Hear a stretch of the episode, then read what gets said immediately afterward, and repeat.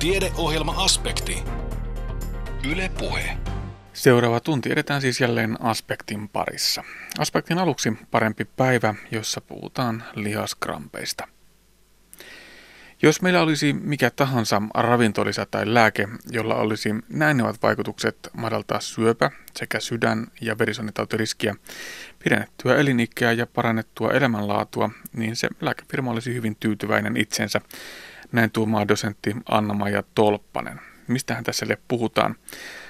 Kuulemme nimittäin jonkin ajan päästä siitä, mikä tämä ihmelääke on. Kuntosalille, uimaan vai lenkkipolulle? Täydellinen paasto vai vähäenerginen ruokavalio?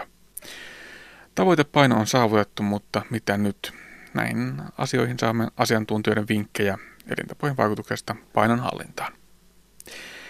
Minna Canth ja kirkko, sen etunenässä silloinen piispa Gustaf Johansson, ajautuivat riitoihin tuhatkahdeksansataakahdeksankymmentäluvulla.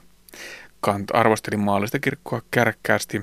Kyse ei ollut niinkään siitä, etteikö Canth olisi ollut kristitty, vaan pikemminkin juuri siitä, että hän oli niin haras kristitty.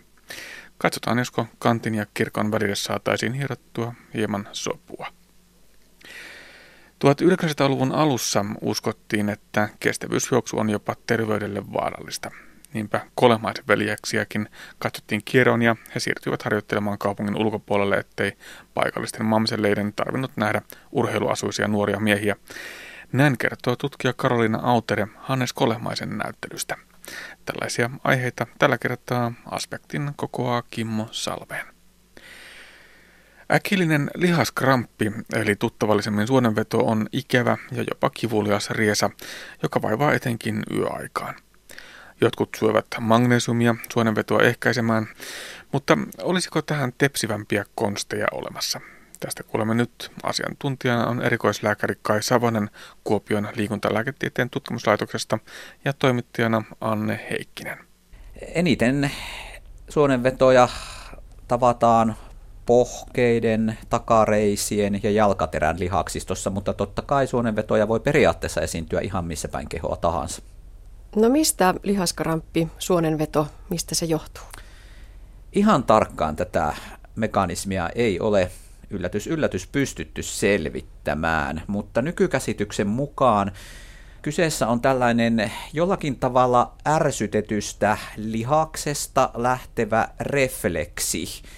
Eli vähän samalla tavalla niin kuin lääkäri kopauttaa refleksivasaralla polven alle, niin jalka heilahtaa samalla tavoin, kun ärsytettyä lihasta pikkasen ärsytetään, niin siitä lähtee refleksinomainen supistus liikkeelle. No mistä tämä johtuu? Mikä sitä lihasta ärsyttää? No monesti syynä on se, että sitä lihasta on esimerkiksi edeltäneen päivän aikana rasitettu normaalia enemmän, että lihas on väsynyt ja ärtynyt sen takia. Erityisesti jos tähän rasitukseen liittyy runsas hikoilu, jonka seurauksena voi tulla suolatasapainon häiriöitä, tai ei ole juotu riittävästi, eli elimistö on kuivunut, niin nämä suolatasapainon häiriöt ja kuivuminen entisestään sitten lisää lihaskramppien mahdollista esiintymistä esimerkiksi seuraavana yönä. Joskus se suonenveto voi olla tosiaan niinkin tirakka, että, että se on kivulias ja, ja tekee mieli heti saada se tilanne laukaistua. Onko venyttely siihen se ainoa ja paras mahdollinen keino? Kyllä, tämmöisen äkillisen lihaskrampin tai suonenvedon helpottamiseen, niin venyttely on selkeästi se paras ja oikeastaan ainoakin hoitokeino. Rauhallinen venytys sinne, sinne kramppaavalle lihakselle. No entä sitten se ehkäisy? Voiko lihaskramppeja jollakin tavalla yrittää ehkäistä? Totta kai hyvä lihaskunto sillä tavalla voi ehkäistä lihaskramppeja. Tai esimerkiksi jos joutuu vaikkapa päivän tekemään puutarhatöitä ja se lihas on ennestään tottumaton tällaiseen kuormitukseen, niin sitten herkemmin saattaa illalla ja vaikkapa seuraavana yönä niitä lihaskramppeja tulla toisin kuin hyvin treenatulle lihakselle. Mutta on myös jonkun asteesta heikkoa tutkimusnäyttöä siitä, että ennen nukkumaan menoa, jos venytellään rauhallisesti vaikkapa pohkeita tai, tai takareisiä, niin voidaan ehkä pikkasen hillitä niitä mahdollisesti yöllä vaivaavia kramppeja. Monet syövät magnesiumia suonenvetoa ehkäistäkseen. Onko siitä apua? Tutkimus sitten valossa siitä ei kauhean paljon näyttäisi apua olevan. Totta kai sitä voi kokeilla, mutta että se ei todellakaan ole mikään täsmälääke näihin kramppeihin. Ja sikäli vielä on havaittu, että vanhuksilla, joilla näitä lihaskramppeja normaaliväestöä enemmän esiintyy, niin varsinkin heillä tämä magnesium ei kauhean hyvin tunnu tehoavan. Suonenvedon ehkäisystä kertoi erikoislääkäri Kai Savonen. Puhutaan sitten liikunnasta. Liikunnan harrastaminen suojaa nimittäin kaiken muun hyvän lisäksi dementiaan sairastumiselta. Erityisesti liikuntaa voi suositella keski-ikäisille ylipainoisille henkilöille, sillä tuoreen tutkimuksen mukaan heillä liikunnan hyödyt ovat selvästi suurempia kuin muilla. Liikunta on hyväksi aivoille, vaikka paino ei putoaisikaan. Mutta miksi liikunta suojaa dementialta? Kysymykseen vastaa dosentti Anna-Maija Tolppanen Itä-Suomen yliopistosta. No, aikaisemmista tutkimuksistahan tiedetään, että ihmiset, jotka liikkuu enemmän, niin heillä tämä muistisairauksien riski on matalampi. On ollut myös paljon tutkimuksia, että vaikka ei katsottaisi ihan suoranaisesti muistisairauksia, eli katsotaan vaikka ihan sitä kognitiivista suoriutumiskykyä, eli esimerkiksi reaktionopeutta, sanallistujen muistamista, niin jo nuoremmallakin iällä nämä erot tulee selvästi näkyviin.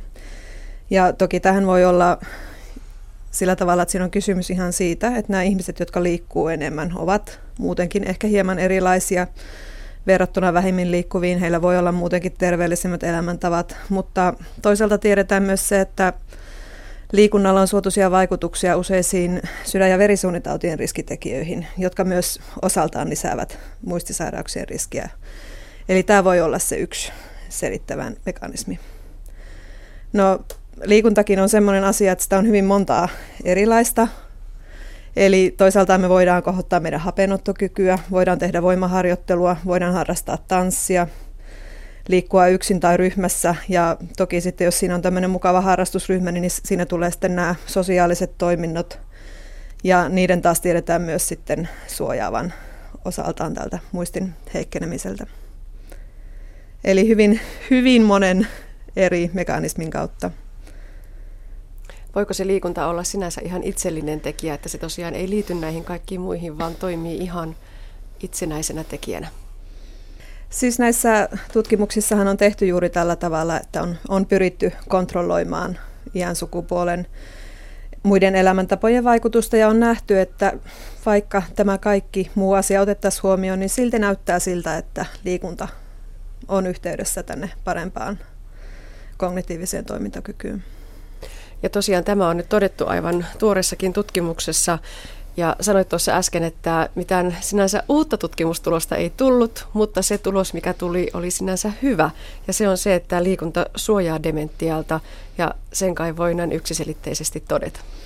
Kyllä, eli meillä oli tarkoituksena tosiaan vähän jalostaa tätä jo tiedettyä tietoa. Eli haluttiin tarkastella sitä, että kun meillä on tällainen hyvin ainutlaatuinen pitkän seuranta-ajan aineisto, eli jopa kolmekymmentä vuotta.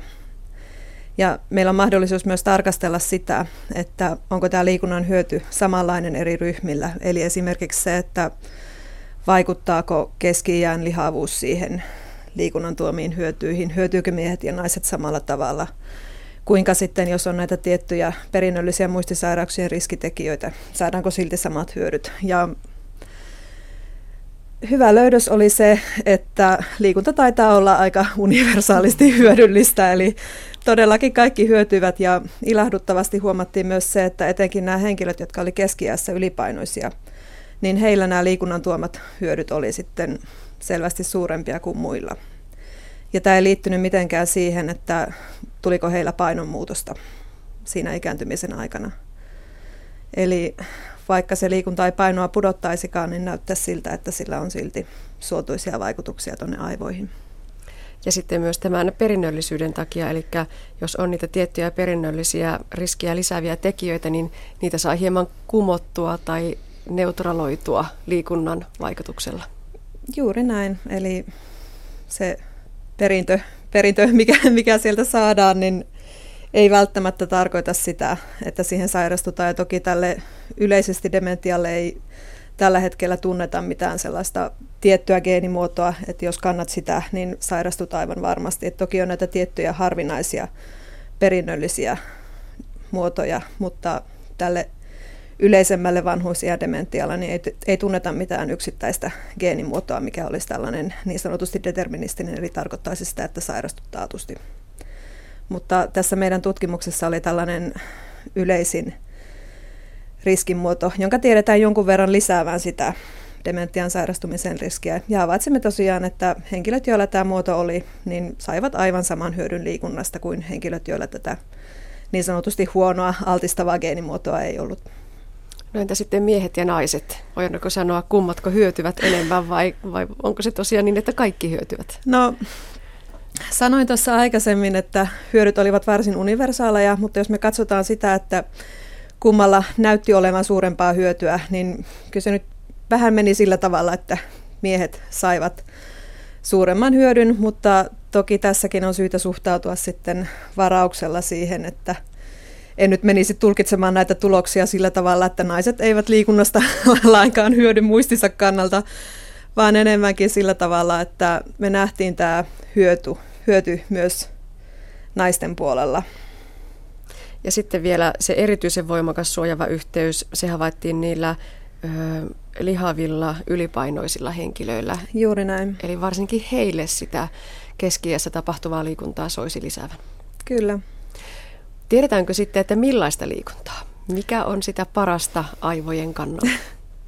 No sitä ei tällä hetkellä tiedetä ja toki tässä on myös sellainen pieni ongelma, että tällaisia satunnaistettuja kontrolloituja kokeita, jotka on sellainen standardi jonkun asian vaikuttavuuden mittaamiseen, on hankala toteuttaa, koska jos me halutaan tutkia sitä, että millainen liikuntamuoto keski-iässä toteutettuna suojaa muistisairauksilta vanhuusiässä, niin se tulee olemaan aika kallis ja pitkä tutkimus, mutta nyt on meneillään useita eurooppalaisia tutkimuksia, joissa tutkitaan vähän vanhemmilla ihmisillä sitä, että minkä tyyppinen liikunta näyttäisi suojaavan parhaiten.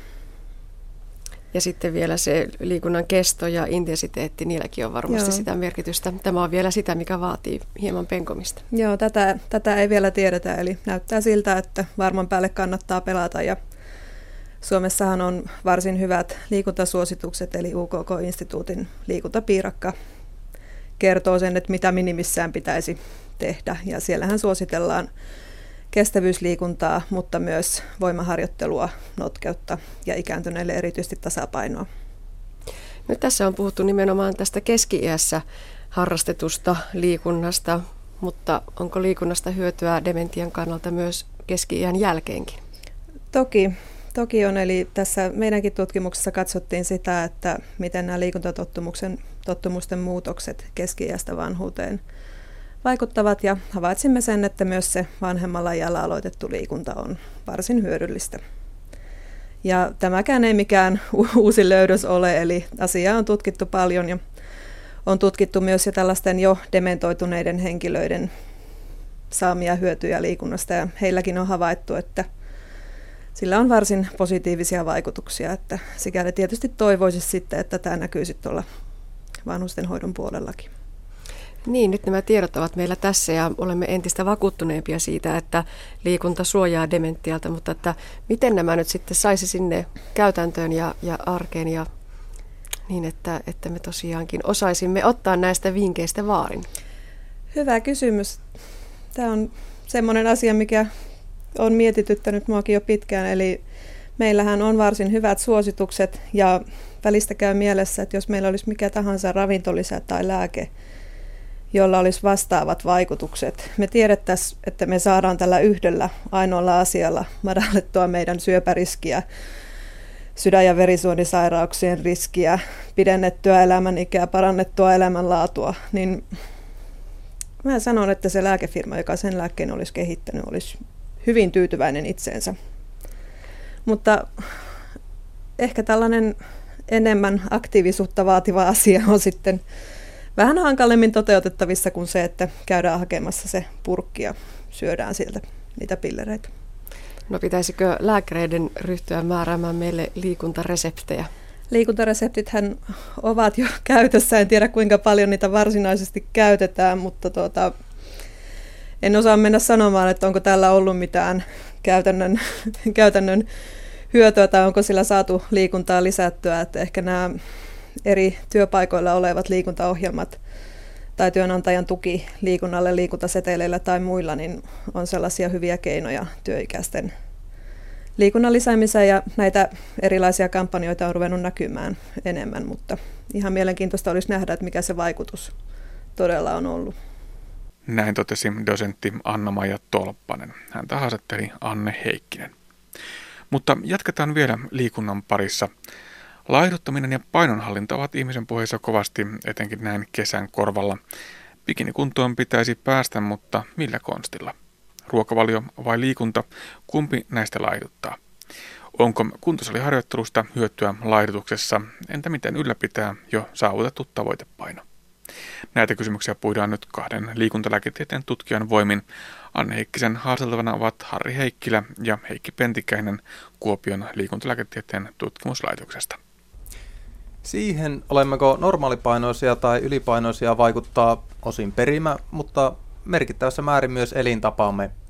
Ensinnäkin elintapojen vaikutus painonhallintaan kannattaa jakaa kahteen eri vaiheeseen, varsinaiseen laihdutusvaiheeseen sekä laihdutusta seuraavaan painon ylläpitovaiheeseen. Ruokavalion liikunnan hyödyt eroavat jonkin verran näiden kahden vaiheen välillä. Perimän merkitystä energiatasapainoon voidaan havainnollistaa kuvaamalla perimän vaikutusta lepoenergian kulutukseen. Ylipainolle altistavan perinän on todettu alentavan energiankulutusta levossa noin sadan kilokalorin verran vuorokautta kohti. Tosiasia siis on, että tällainen henkilö joutuu näkemään enemmän vaivaa painohallintansa eteen. Elintapojen tehoa kuitenkin kuvaa hyvin se, kuinka oikein toteutetulla vähärasvaisella ja sokerisella kasvisvoittoisella laihdutusruokavaliolla on mahdollista pysyä kylläisenä ja samalla saavuttaa jopa viisisataa tuhatta kilokalorin energiavaje vuorokautta kohti. Suositusten mukaisella ruokavaliolla laihtumistulos on keskimäärin viidestä kahdeksaan kiloa. Tämä ruokavalion laihdutusteho on kaksi kolme kertaa parempi mitä kestävyysliikunnalla.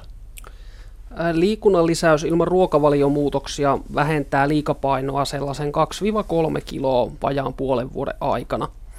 Laihduttavaksi liikunnaksi suositellaankin kolmesataa kilokalorin energiankulutusta päivittäin, mikä käytännössä tarkoittaa semmoista neljäkymmentäviisi kuusikymmentä minuutin kohtalaisen kuormittavaa kestävyysliikuntaa päivittäin. No entä sitten kuntosaliharjoittelu? Onko siitä hyötyä laihdutuksessa? No kuntosaliharjoittelulla on edullisia vaikutuksia kehon koostumukseen siinä mielessä, että lihaskudoksen osuus kehossa voi suurentua ja rasvakudoksen puolestaan pienentyä, mikä on tietysti toivottu muutos. Mutta tämä merkitys laihdutuksen kannalta on kuitenkin melko vähäinen. Asiaa voi havainnollistaa sillä, että yksi kilo lihasta kuluttaa levossa alle kaksikymmentä kilokaloria vuorokauden aikana. Jos siis onnistut hankkimaan kehosi vaikka viisi kiloa lisää lihasta, mikä vaatii kyllä jo aika, aika paljon ponnistelua, niin tämä lisää levoaikaista energiankulutusta alle sata kilokaloria vuorokaudessa. Ja jokainen tietää, että sen määrän syömiseen ei kovin montaa suupalaa vaadita. Et lihaskuntoharjoittelulla on toki lukuisia terveyshyötyjä, mutta onnistuneessa laihdutuksessa ja painohallinnassa sen ei siis voida sanoa olevan mitenkään pääroolissa. No entä sitten, kun on laihduttu onnistuneesti ja se tavoitepaino on saavutettu ja se halutaan ylläpitää, niin mitä silloin pitää ottaa huomioon? Tosiaan, laihdutusvaiheen ohella on tärkeää tiedostaa painon ylläpitovaiheen erityispiirteet. Itse laihdutusvaiheen jälkeen monilla on taipumus palata entisiin tottumuksiin, mutta onneksi tämä vähenee kevyisiin ruokiin tottumisen myötä. Kuten jo laihdutusvaiheessa, erityisesti painon ylläpitovaiheessa oleellista onkin ruokavalion perustaminen kevyisiin ruokiin, joita voit maun puolesta syödä jatkossakin. Siksi kannattaa nähdä vaivaa maistuvien kasvisten ja muiden kevyiden ruokien löytämiseksi. Mitä tulee liikuntaan, sen merkitys korostuu nimenomaan tässä painonhallintavaiheessa. Paidon pysyvyys tässä ylläpitovaiheessa saattaa kuitenkin edellyttää hieman suurempaa liikunnan määrää kuin itse siinä laihdutusvaiheessa, eli yli kahdentuhannen kilokalorin viikoittaista energiankulutusta. Tämä tarkoittaa reilun tunnin mittaista kohtalaisen kuormittavaa kestävyystyyppistä aktiivisuutta päivittäin. Syy siihen, miksi liikunnan määrää pitää lisätä, on varsin yksinkertainen, eli kun ihmisen kehon paino on pudonnut onnistuneen laihdutuksen tuloksena, niin liikkuminen kevenee ja samassa ajassa siellä lenkillä kulutettu energiamäärä on vaan yksinkertaisesti pienempi. Jos katsotaan niitä henkilöitä, jotka ovat siinä painonpudotuksessa onnistuneet ja, ja myöskin siinä painon hallinnassa, niin onko olemassa jotakin yhdistäviä tekijöitä, joita tässä ryhmässä nähdään? No, Yhdysvalloissa on olemassa tällainen painohallintarekisteri, joka seuraa sellaisia ihmisiä, jotka ovat onnistuneet laihduttamaan merkittävästi ja myös ylläpitämään sen uuden kehon painonsa keskimäärin yli viiden vuoden ajan. Tämä rekisteri käsittää yli kuusituhatta ihmistä ja tavoitteena on tutkia, mikä näitä onnistujia oikein yhdistää. Ja lähes kaikki onnistujat ovat käyttäneet tässä painohallinnassaan sekä ruokavaliomuutosta että liikunnan lisäämistä. Ja yli yhdeksänkymmentä prosenttia näistä onnistujista harrasti liikuntaa erityisesti kotona.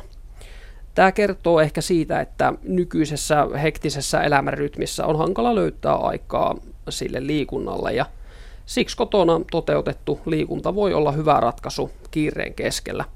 Toki kaverin kanssa ja ryhmissä liikkuminen tuo mukavaa vaihtelua, ja myös tämä on varsin yleistä näillä onnistujilla. Ja siinä painon hallintavaiheessa nousee esille erityisesti suuri liikunnan kokonaismäärä. Eli monien osallistujien kohdalla on raportoitu jopa kaksituhattaviisisataa kaksituhattakahdeksansataa kilokalori viikkokulutuksia. Ja yli puolet tutkittavista kuluttaa yli tuon mainitsemani kaksituhatta kilokaloria viikossa liikunnan avulla ollessaan tässä painon ylläpitovaiheessa. Tämä rekisteri henkilöitä voi siis hyvällä syyllä kutsua onnistuneiksi laihduttajiksi.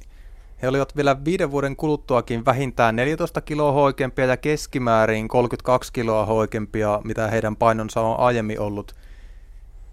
Liikunnallisen elämäntavan lisäksi he käyttävät runsaasti kasviksia ja suosivat ruokia, joissa ylipäätään on vähän rasvaa ja energiaa.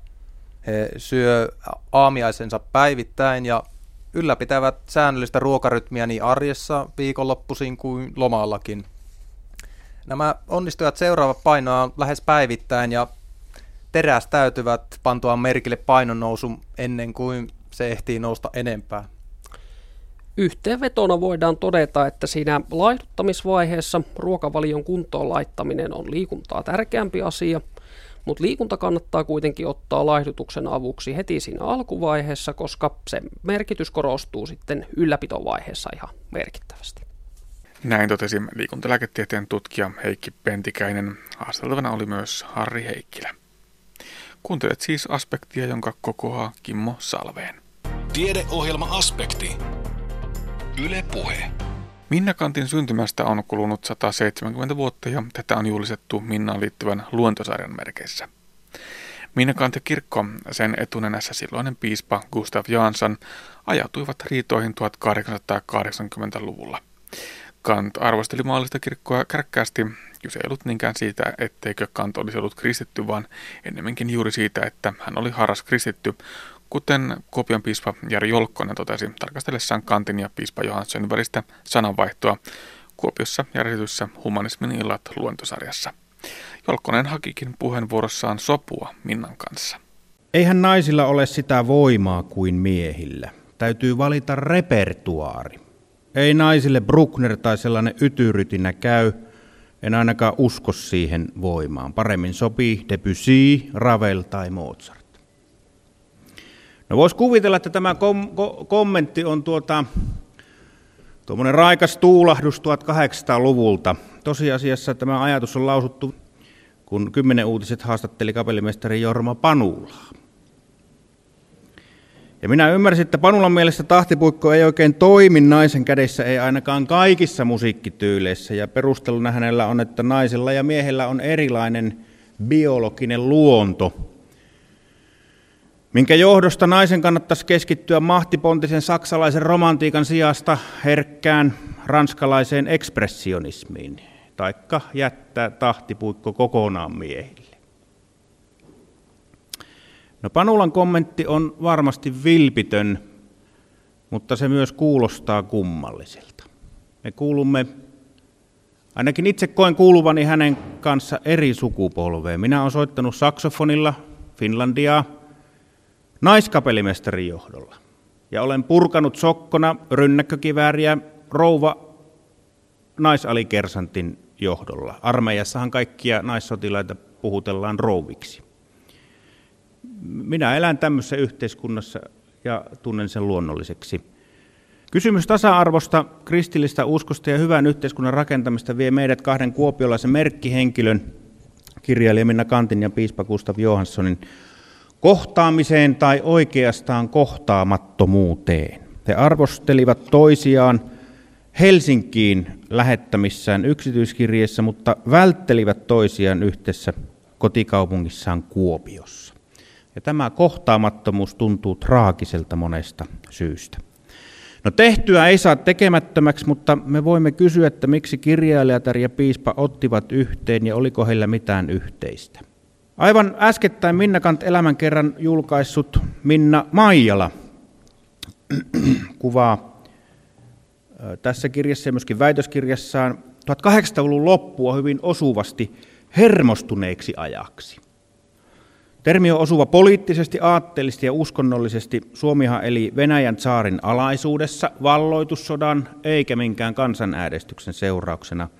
Yhdet kannattivat myöntyväisyyttä, toiset aktiivisempaa vastarintaa. Kysymys ruotsin kielen ja suomen kielen käytöstä jakoi älymystöä ja tuhatkahdeksansataakahdeksankymmentäviisi–tuhatyhdeksänsataa aikana, siis viidentoista vuoden aikana, teollisuustyöläisten määrä kolminkertaistui kolmekymmentäviisituhatta sataantuhanteen ja joka viides suomalainen joutui muuttamaan, eli valtavat mullistukset. Myös ideologisesti aika oli hermostunutta. Aiemminhan elämä oli vakiintunutta. Maalastalossa, niin kuin tiedätte, roolijako oli tel- selvä. Miehet teki raskaat pelto- ja rakennustyöt, naiset hoitivat kodin ja lapset kävivät kiertokoulua siellä, missä se oli mahdollista. No, kaupungeissa miehillä oli myös muita ammatteja ja he osallistuvat julkiseen elämään, mutta naisen elämä rajoittui yleensä kodin piiriin. No, tuhatkahdeksansataaluvun jälkipuoliskolla koko tämä elämänmuoto haastettiin, kun Suomeen rantautui lyhyessä ajassa Euroopasta monia aatteita. Työväenaate, raittiusaate, nais, naisemansipatsioni, niin kuin sanottiin, ja niin edelleen. Kehittyvä lehdistö levitti tehokkaasti uusia aatteita, erilaisia yhdistyksiä syntyi kuin sieniä sateella, ja Minna Canth osallistui kaikkiin näihin projekteihin. Papit saivat huomata, että vaikkapa vapaapalokuntalaiset saattoivat sunnuntaina kokoontua kirkonmenojen sijasta omiin harjoituksiinsa. Eli yhdistykset tarjosivat myös toiminnallisen vaihtoehdon vaikkapa kirkonmenoille. Useat tiedemiehet ja kirjailijat suhtautuvat kristinuskoon epäilevästi ja kirkkoon avoimen halveksivasti. Kirjallisuudessa tämmöisen elämänkielteisen ja ahdasmielisen ja typerän ja kehitystä pelokkaasti vastustavan hahmon rooli lankesi usein papille. Toiset vaativat kristinuskon jalostamista puhtaaksi järkiuskonnoksi ja toiset taas kannattivat avoimesti ateismia. Ja myös uskonnollisesti aika oli levotonta. Kaikkiin oli kuuluttava kirkkoon ja tästä saivat poiketa käytännössä vain ortodoksit ja juutalaiset. Samalla Suomeen tuli metodismi, tuli baptismi jotka, ja vapaakirkollisuus, jotka arvostelivat jyrkästi kirkkoja, kirkkoa ja pappeja hengellisestä velttoudesta. Kirkko oli myynyt heidän mielestä sielunsa valtiolle ja alistunut sen ikeeseen. Ja samanlaista arvostelua esittivät kirkon sisällä myöskin nämä herätysliikkeet, joihin silloin kuului myöskin Englannista tullut pelastusarmeija. Sehän toimi kirkon sisällä. Antiklerikalistista eli pappisvihamielisiä näkemyksiä esitettiin siis kahdelta vastakkaiselta suunnalta, tämmöisten ehkä maallistuneiden kirjailijoiden suunnalta ja toisaalta sitten herätyskristillisten julistajien suunnalta. Ja ryhmittyminen siilipuolustukseen oli aika monen kirkonmiehen ensimmäinen reaktio. Kanthin ja Johanssonin hermostuminen toisiinsa oli siis vain yksi monista yhteentörmäyksistä aikana, jolloin hermostuminen luonnehti koko yhteiskunnallista ilmapiiriä. No, Kanthin ja Johanssonin yhteentörmäyksen niin kuin välitön syy oli ilmeisesti siinä, että Johansson oli professorina suhtautunut penseästi siihen, että naisille olisi avattu mahdollisuus ilman erillistä anomusta suorittaa yliopistossa loppututkinto. Samantyyppistä näkemystä edustivat myöskin aika monet tuon ajan miesvaikuttajat Snellmanista Agaton Meurmanniin. No, perusteluksi riittivät aika usein maalliset syyt. Taustalla oli tämmöinen paternalistinen, holhoava käsitys naisesta hauraana ja suojelua tarvitsevana olentona, jota ei pitäisi liikaa rasittaa vaativilta yhteiskunnallisilla velvollisuuksilla. Ja vastakkaisella kannalla oli esimerkiksi pastori ja professori Johan Ludvig Runeberg, joka muuten oli tullut tuhatkahdeksansataaviisikymmentäneljä Kuopion piispan vaalissa. No, tässä seuraavassa vaalissa piispaksi tultuaan Johansson uudisti näkemyksensä paimenkirjeessään ja perusteli sitä teologisesti Jumalan luomalla maailmajärjestyksellä. Nykyisin puhuttaisiin luomisjärjestyksestä. Ja Minna ärsyyntyi tästä ja kirjoitti naiskysymyksestä vielä sanasen. Piispa Johansson tosin paimenkirjeessään vakuuttamista vakuuttaa, että tämä kaikki on Jumalan pyhä järje, maailmanjärjestelmä. Minä puolestani uskon, että Herra piispa siitä aivan turhaan Jumalaa syyttää. Kyllä se järjestelmä on vaan miesten laittama, ei se muuten niin kunnottomaksi olisi tullut. Ja tämä on nähdäkseni Gustaf Johanssonin ongelma, eli se, se tulkinta, jonka mukaan Jumalan luomisjärjestykseen kuuluisi ajatus miehen ja naisen yhteiskunnallisesta roolijaosta, siitä, että miehet hoitavat yhteiskuntaa ja naiset perhettä. Minä en sieltä tällaista löydä.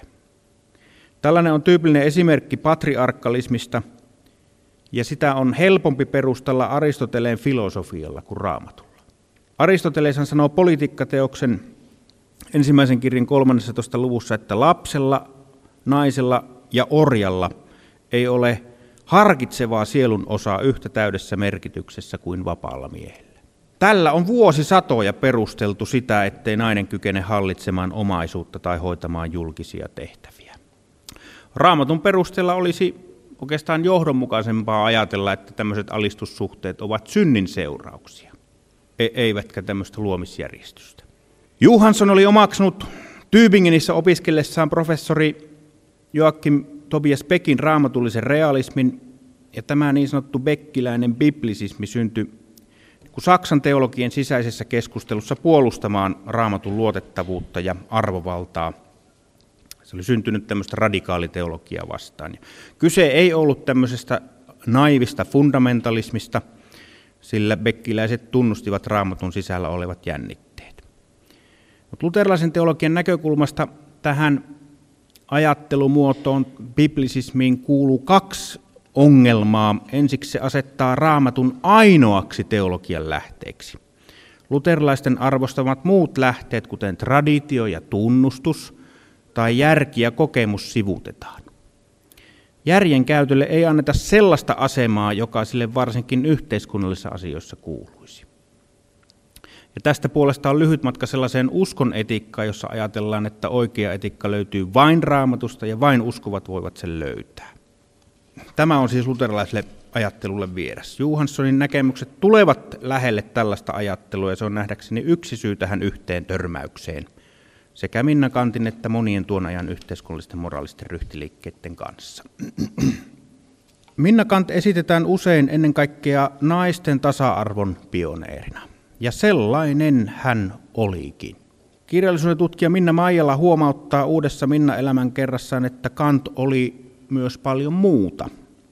Hän oli seitsemän lapsen yksinhuoltajaäiti, menestyvä liikennainen, monia kouluja perustanut ja kehittänyt kouluihminen, kuuluisa näytelmäkirjailija, aktiivinen sanomalehtinainen ja köyhyyttä ja epätasa-arvoa vastaan taistellut yhteiskunnalle vaikuttava.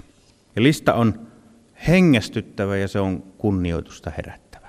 Ja minusta näyttää, että suhteessa kristinuskoon ja kirkkoon Minna oli kirkon solidaarinen kriitikko.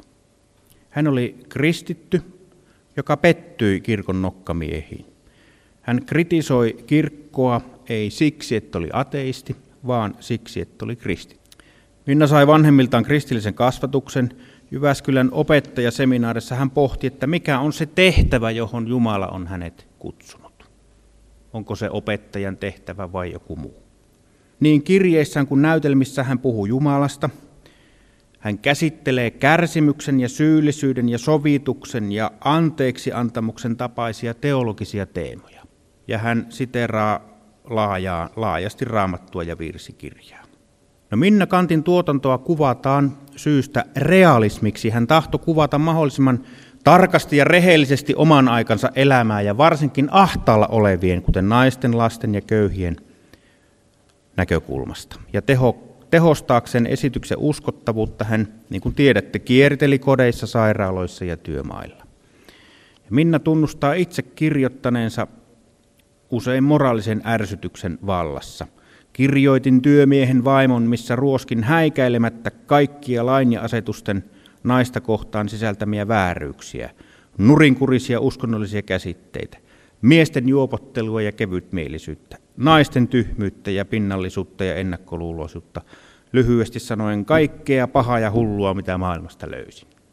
Tietenkin sen lisäksi ne ovat myöskin psykologisia kuvauksia, varsinkin sitten siinä loppuvaiheessa, ja minä sanoisin myöskin, että teologisia tutkimuksia kärsimyksen, pahan ja, ja sovituksen ja anteeksiantamuksen kysymyksistä.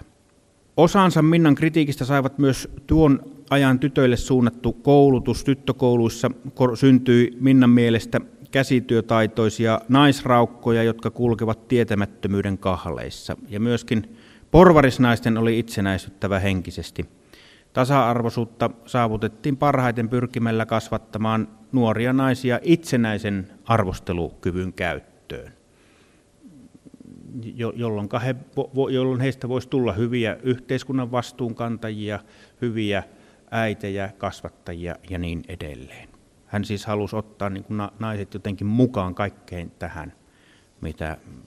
mitä hyvän yhteiskunnan rakentamiseksi vaaditaan. No jos Gustaf Johansson suhtautui bekkiläisen biblisisminsä pohjalta aivan niin kuin liian jotenkin korostetun pessimistisesti uusiin yhteiskunnallisiin virtauksiin, niin Minna edusti varmasti kuin toista äärilaitaa. Hän suhtautui hyvin avoimesti, hyvin uteliaasti, ja ehkä minun silmälaiseihin jopa hieman pikkusen liian kritiikittömästi uusiin virtauksiin. Hän ikään kuin tuli moneen uskoon ja moneen kääntymykseen. Hän sanoi olevansa sosialisti seellä, mikä ei tarkoittanut uskontovihamielistä marksilaisuutta, vaan tämmöistä pehmeämpää friktiläistä sosialismia.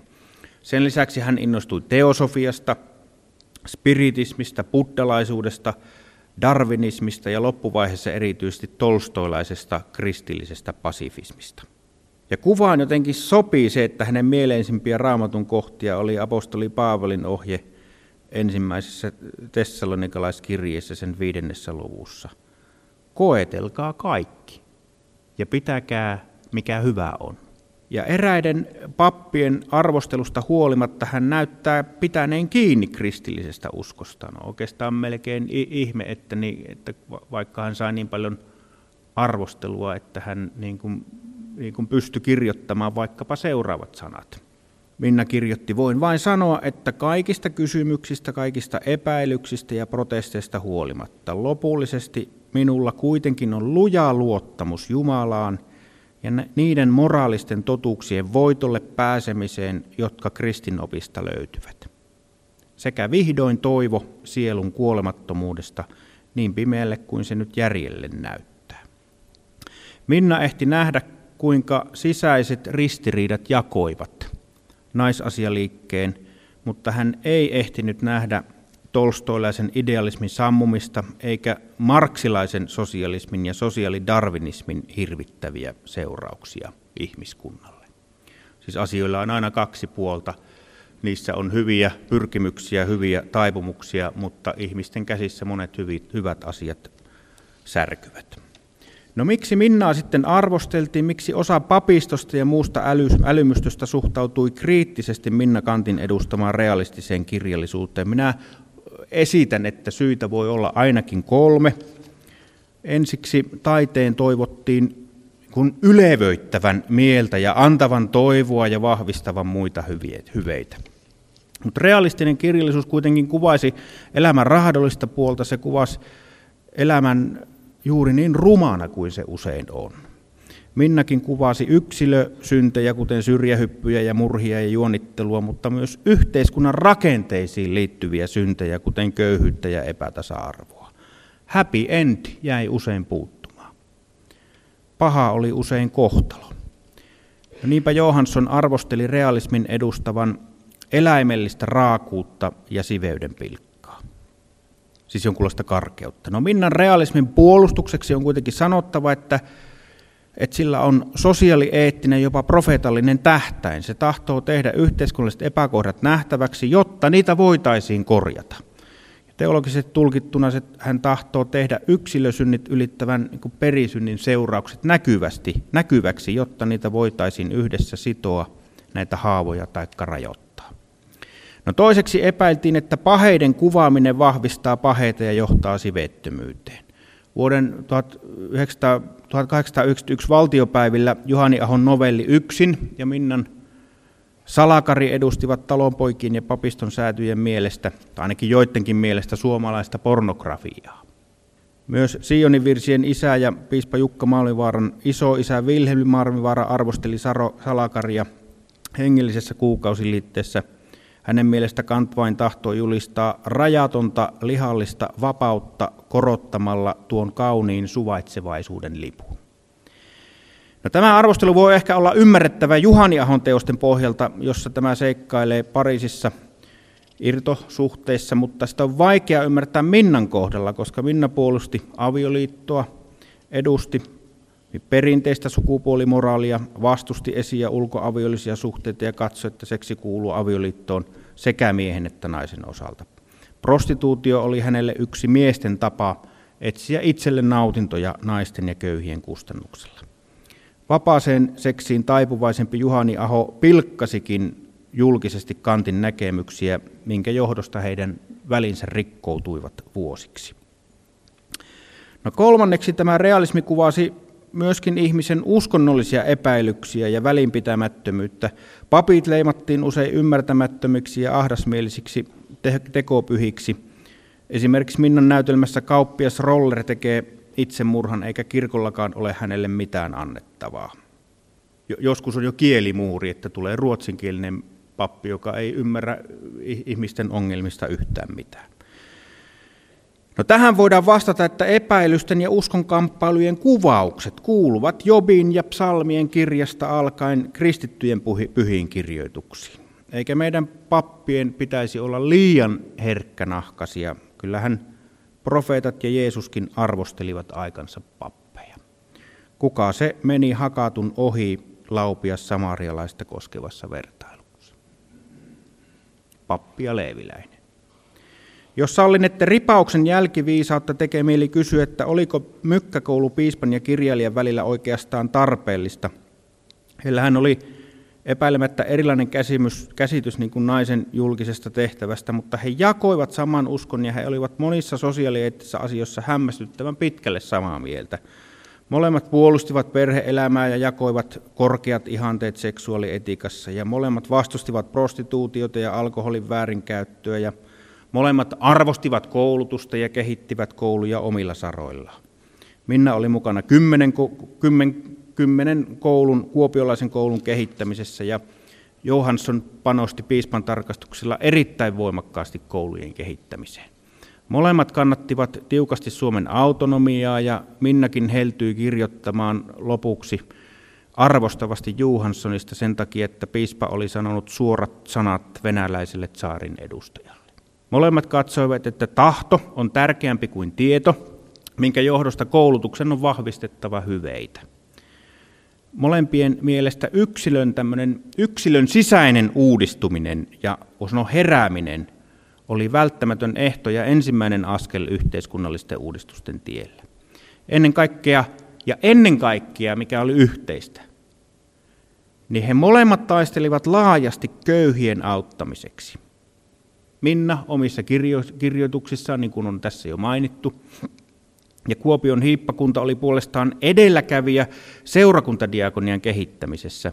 Juh, nimenomaan Johanssonin johdolla hiippakunnassa perustettiin ensimmäisenä Suomessa seurakuntadiakonian ohjesääntö, jonka seurauksena seurakuntia velvoitettiin perustamaan diakonian rahastoja sekä diakonin ja diakonissan virkoja, siis sekä miehille että naisille diakonian virkoja. Ja Johanssonin ainakin yksi lapsi oli myöhemmin diakonissa. Ja jopa kolme kuukautta kestävillä tarkastuksillaan, jotka ulottuvat siis Lappiin asti, koska koko Lappi kuuluu Kuopion hiippakuntaan, niin hän valvoi, että tätä diakonian ohjesääntöä niin toteutetaan. No sitten se rauha Minnan kanssa. Kun pohditaan Minnan suhdetta kristinuskoon, on yhtäältä varoittava, että emme yritä jotenkin keinotekoisesti vääntää hänestä hurskasta ja oikeaoppista pyhimystä. Mutta toisaalta emme voi myöskään kieltää hänen vahvaa hengellisyyttään. Ja minusta se on itse asiassa hyvin monella tavalla meille esimerkillistä. Hänen yksityiskirjessään tulee esille kiihkeä pyrkimys etsiä Jumalan kasvoja. Häntä ikään kuin kannattelee ajatus Jumalan antamasta kutsusta. Hänen näytelmiensä sosiaalieettinen kritiikki on hämmästyttävällä tavalla kristillisen uskon motivoimaa. Siinä on minusta sisällöllisesti yhtymäkohtia vanhan testamentin profeettojen julistukselle ja Jeesuksen toiminnalle. Hänen työnsä sivistyksen ja koulutuksen puolesta sopivat hyvin yhteen luterilaisuuden kanssa, joka syntyi yliopiston piirissä ja joka Suomessa on koululaitoksen äiti. Hänen käsityksensä avioliitosta ja seksuaalisuudesta vastaavat hyvin perinteistä kirkollista käsitystä. Hän vastusti sekä prostituutiota että alkoholismia monesta syystä, eikä vähiten siksi, että ne sortavat naisia. No, tuomion kapituliin voidaan tehdä kantelu vain papista. Mutta jos Minna Canthista tehtäisiin nyt kantelu tuomion, Kuopion tuomiokapituliin, niin minä olisin varmasti samassa tilanteessa kuin Pontius Pilatus aikoi. En löydä vikaa tästä syytetystä. Päinvastoin löytäisin oikeamielisen julistajan, tulisieluisen taistelijan ja taiteilijan ja hurskaan kristityn. Elämänsä viimeisessä ystävälleen Flora Wallinille seitsemäs toukokuuta tuhatkahdeksansataayhdeksänkymmentäseitsemän osoittamassaan kirjeessä hän pohtii kärsimyksen ongelmaa ja päätyy siihen, että kärsimyksen takana on sallimus, ei sattuma. Koskettavaa on ajatella, että hänen viimeinen kirjeensä päättyy luottamusta henkiviin ja valoisiin sanoihin. Kaikki on Jumalan käsissä. Kunnioitan syvästi Minna Canthin vakaumusta ja elämäntyötä. Ja omasta puolestani tahdon tehdä rauhan Minnan kanssa. Kiitos. Näin siis Kuopion piispa Jari Jolkkonen haki sopua Minna Canthin kanssa Minnan sataseitsemänkymmenvuotisjuhlavuoden kunniaksi järjestetyssä luentosarjassa. Lisää aiheesta ja tuosta luentosarjasta Aspektin nettisivuilla osoitteessa kantti piste net kautta aspekti. Ei tulla vielä takaisin aivan nykypäivään saakka, vaan tehdään ensin pysähdys viime vuosisadan alkupuolella. Eletään heinäkuuta tuhatyhdeksänsataakaksitoista ja Tukholmaa piinaa pahtava helle.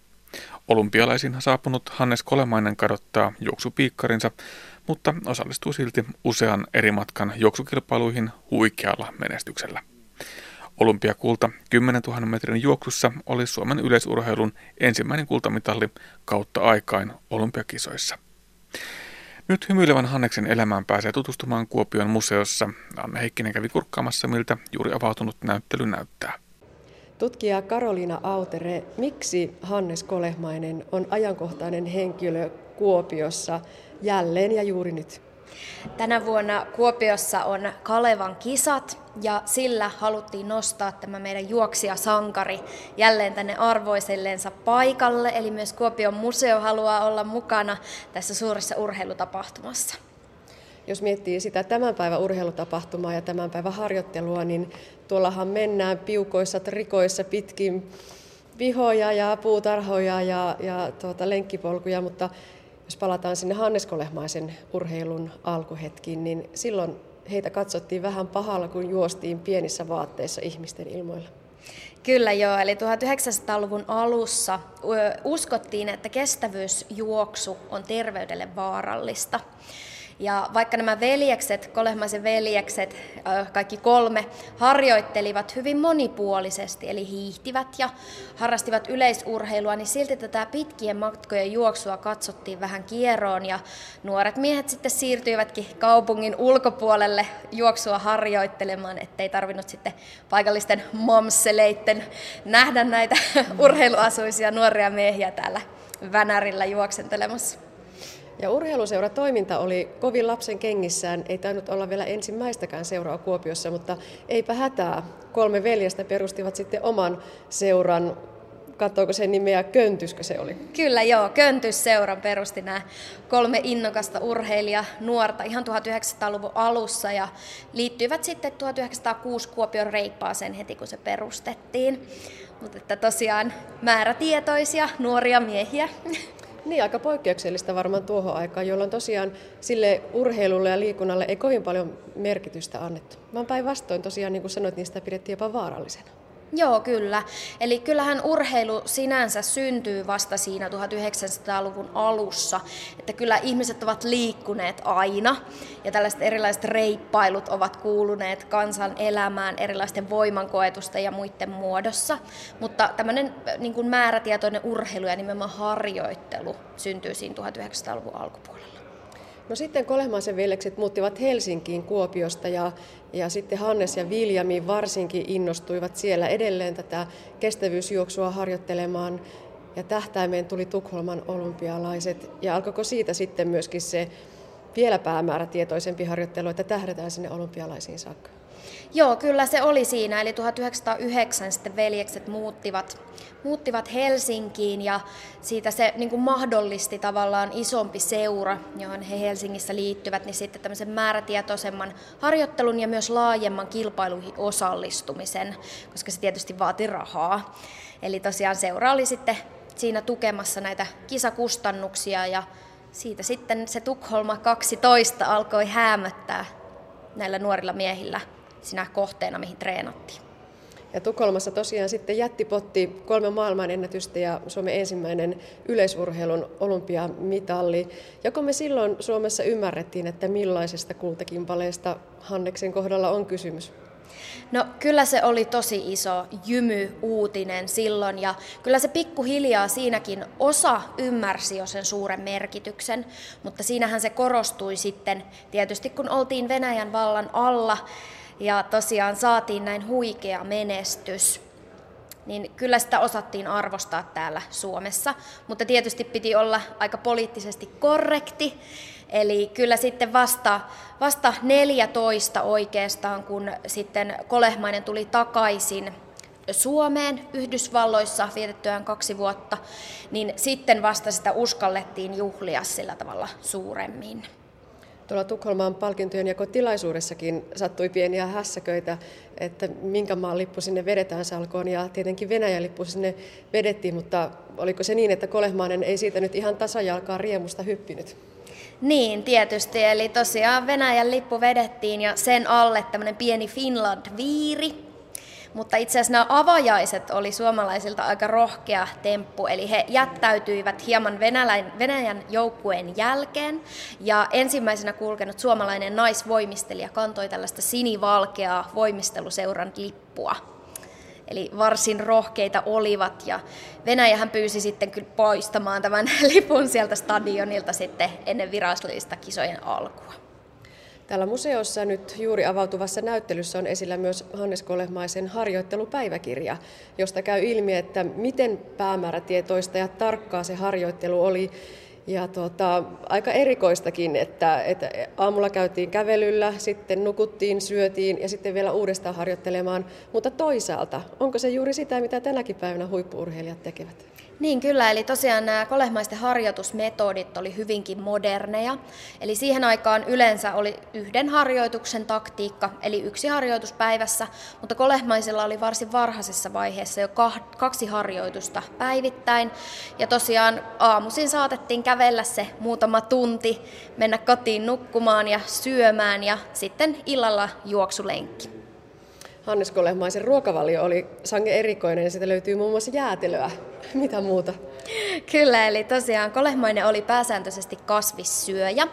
Ja on kerrottu, että hänen Yhdysvaltain vuosinaan kilpatoverit vähän ihmetteli tätä outoa ruokavaliota, joka siis koostui paahtoleivästä, keitetyistä munista, teestä ja jäätelöstä.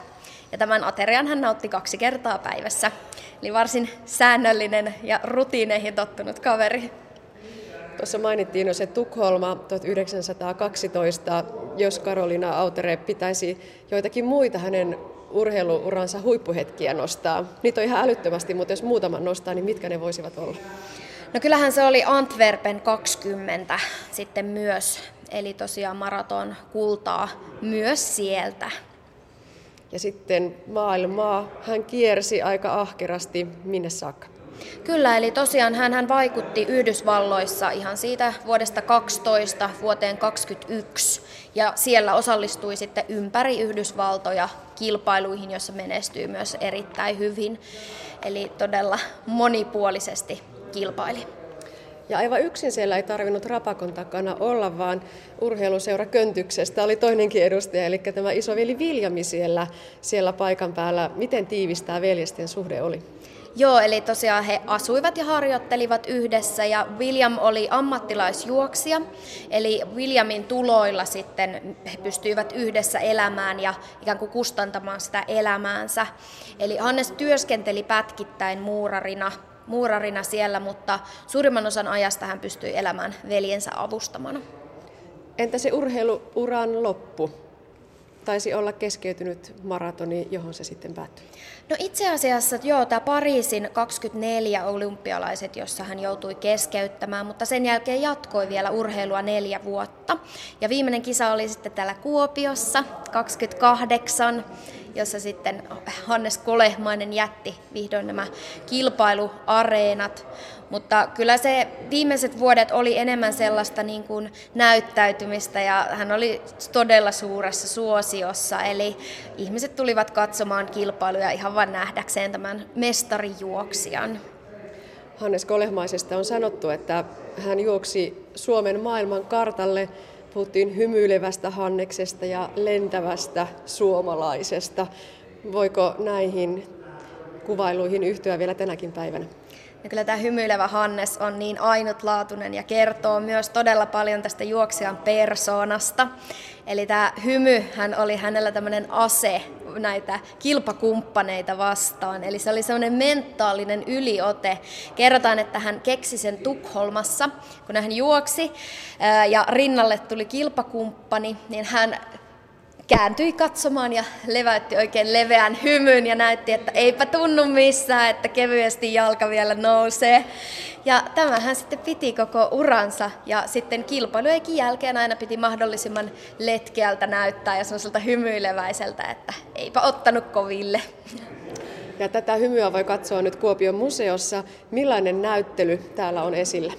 Eli meillä on tosiaan todella ainutlaatuinen kokoelma näitä Hannes Kolehmaisen palkintoja täällä.